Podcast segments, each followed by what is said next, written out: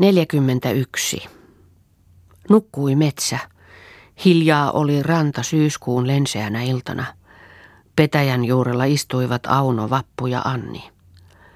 Vappu oli syventynyt ajatuksiinsa ja kummallisesti loistavin silmin katseli nousevaa kuuta, joka suurena kehänä hiljalleen kohosi Teiriharjun jynkästä helmasta.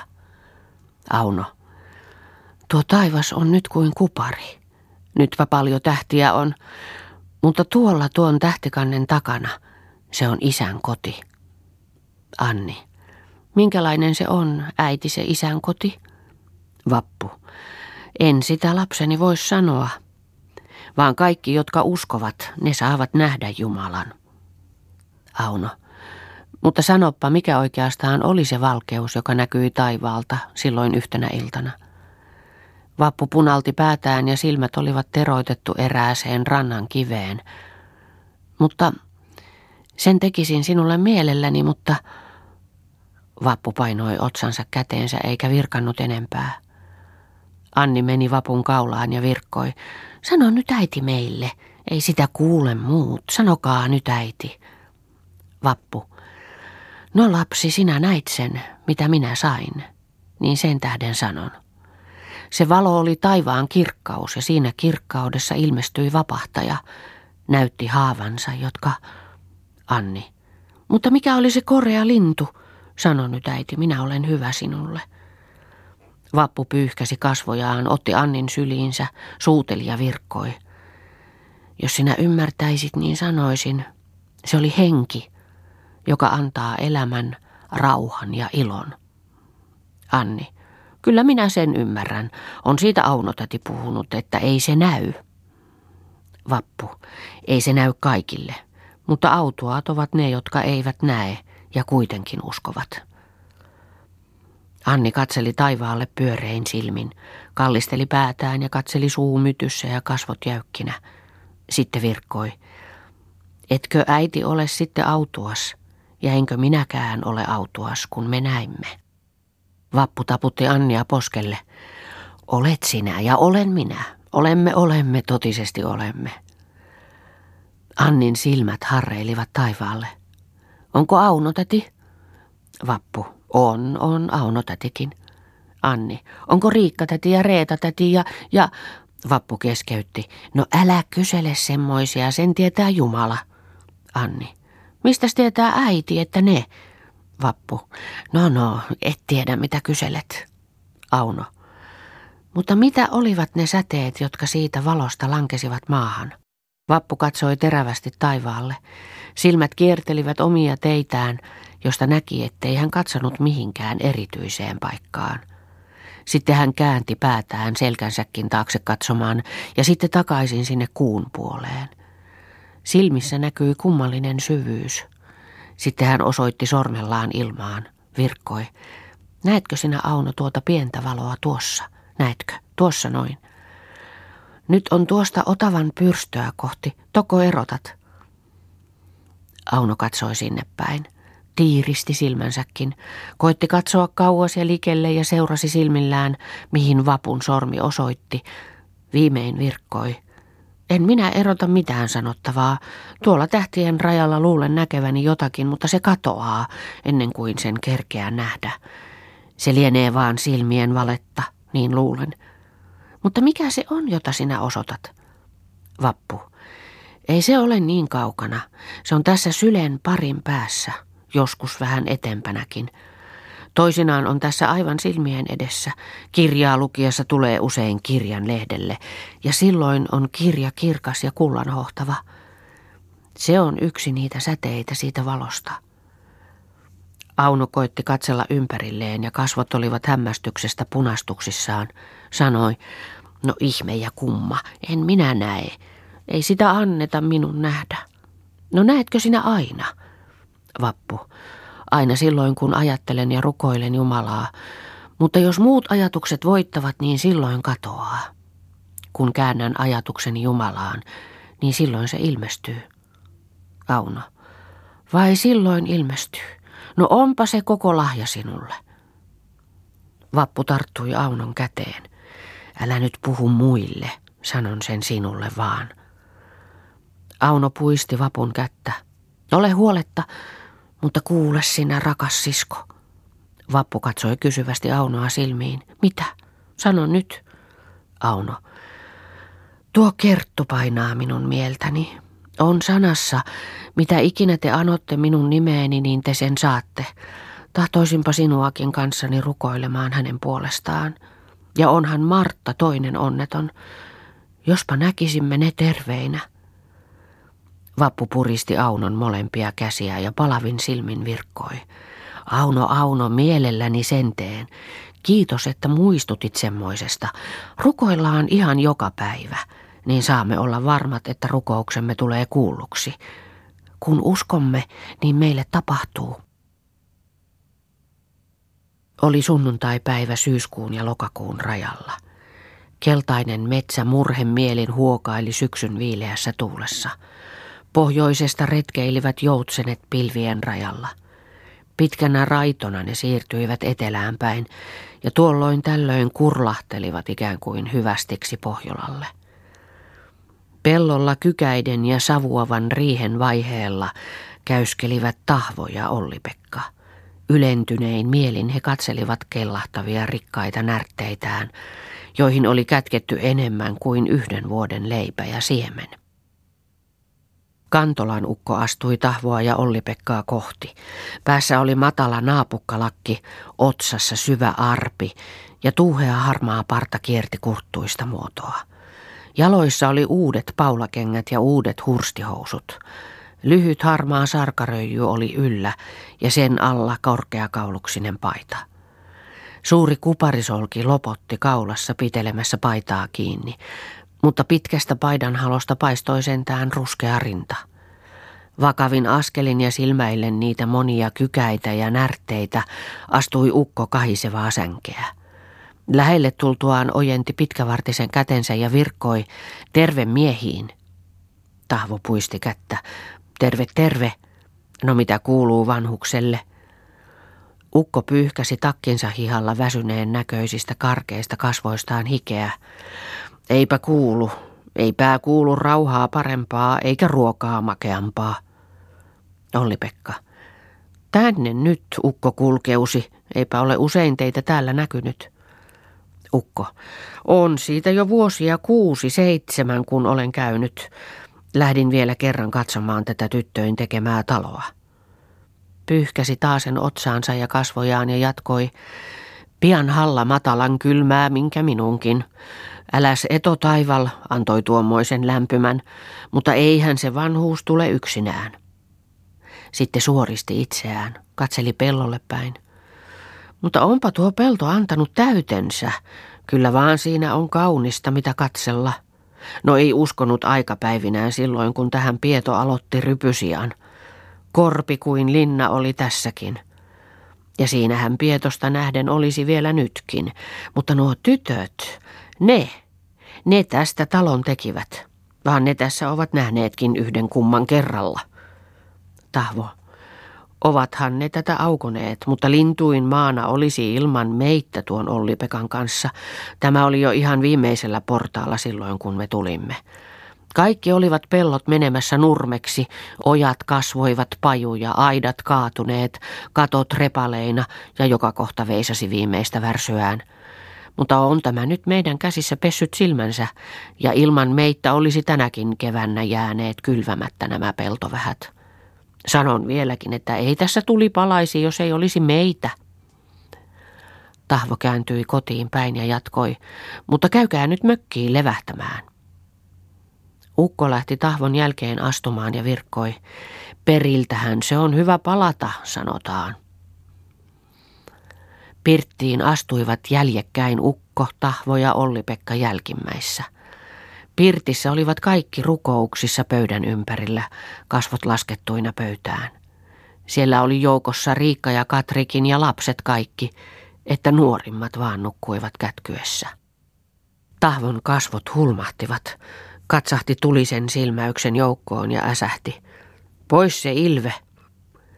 Katri ja Riikka hyppäsivät ylös ja lapset pälähtivät kuin pyyparvi ja lähtivät juosta kopistamaan ulos, minkä käpälistä lähti. Ylös nousivat toisetkin. Martan kasvot olivat vaaleat, mutta heti leimahtivat mustan puuhakoiksi.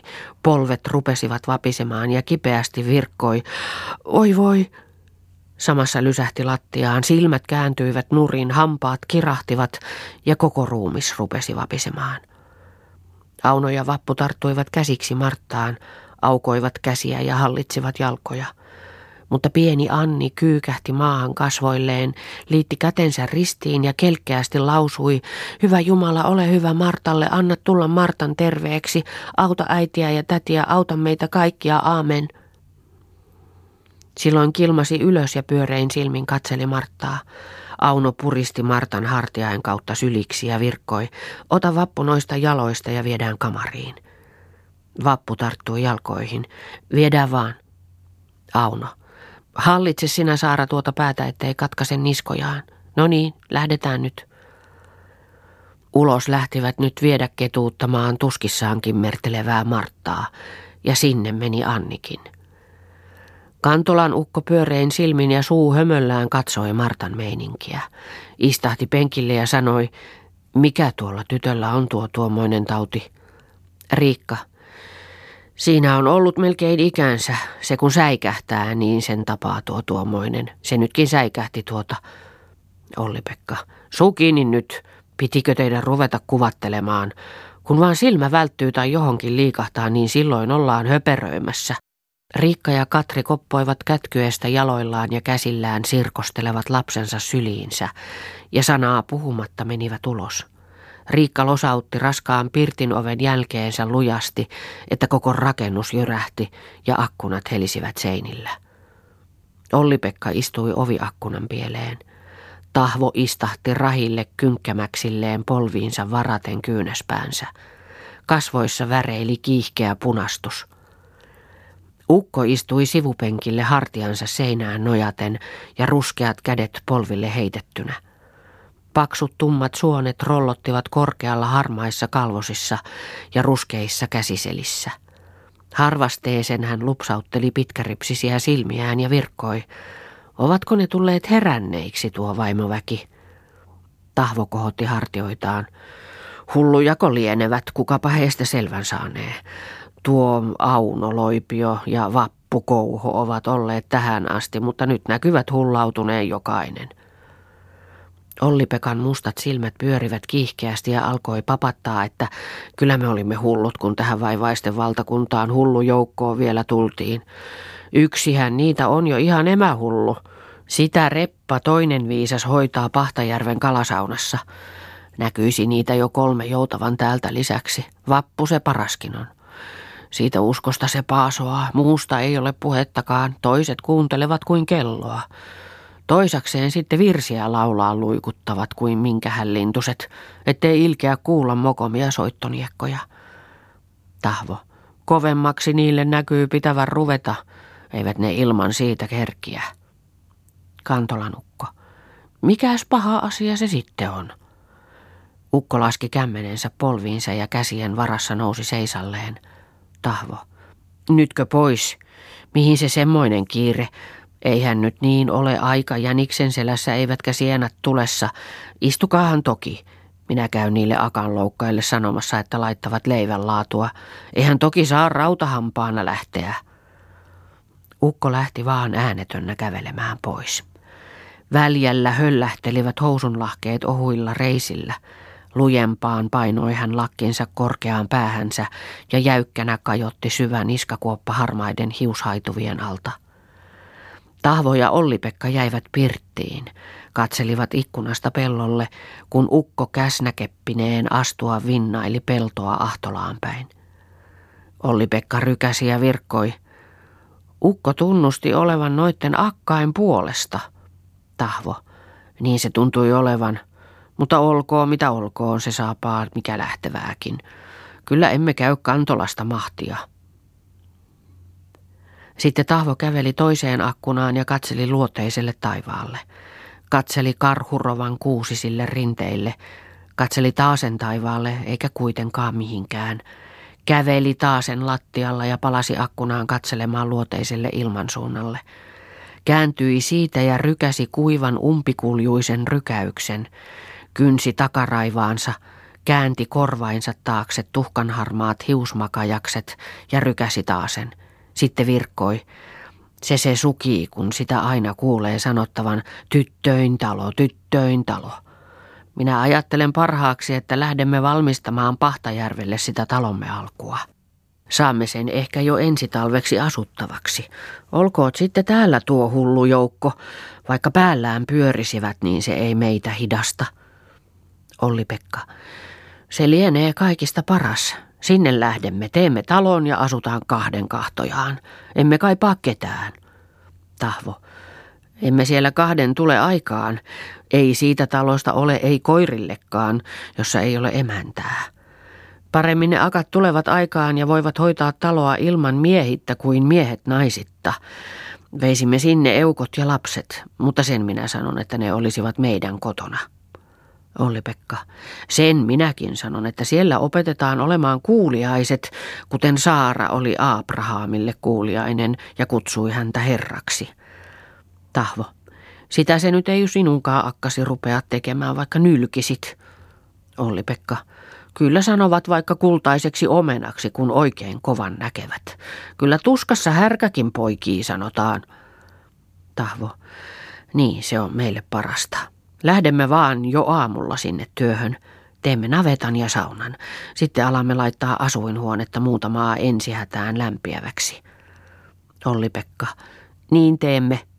Huomen aamuna lähdetään. Ensi työkseen tehdään laukupuolimaja, jonka edessä voimme nuotiota pitää yötä maatessamme.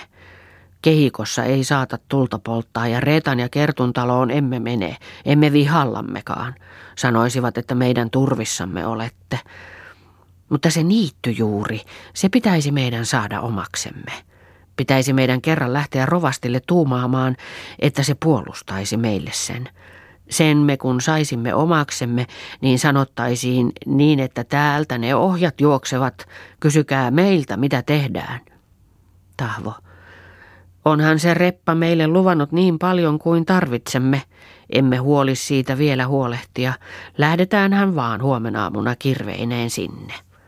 Olli-Pekka, niin tehdään. Siirtyivät kartanolle kävelemään, kävelivät pellolle, katselivat ilman kaikille suunnille. Kasvoissa viiltelivät rauhattomat väreet. Mutta kamarista kuului heleä virrenlaulu ja mieluisesti hymisivät seinätkin.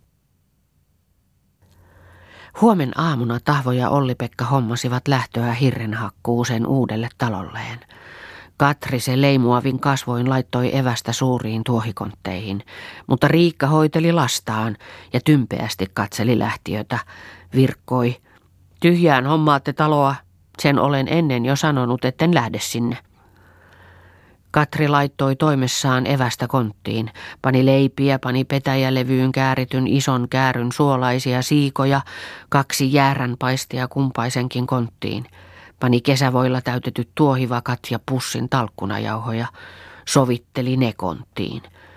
Tahvon kontin kieleen sitoi kattilan ja asetti kontit rahille rinnakkain ja tyynesti virkoi, eihän tuonne vielä ole lähtöäkään.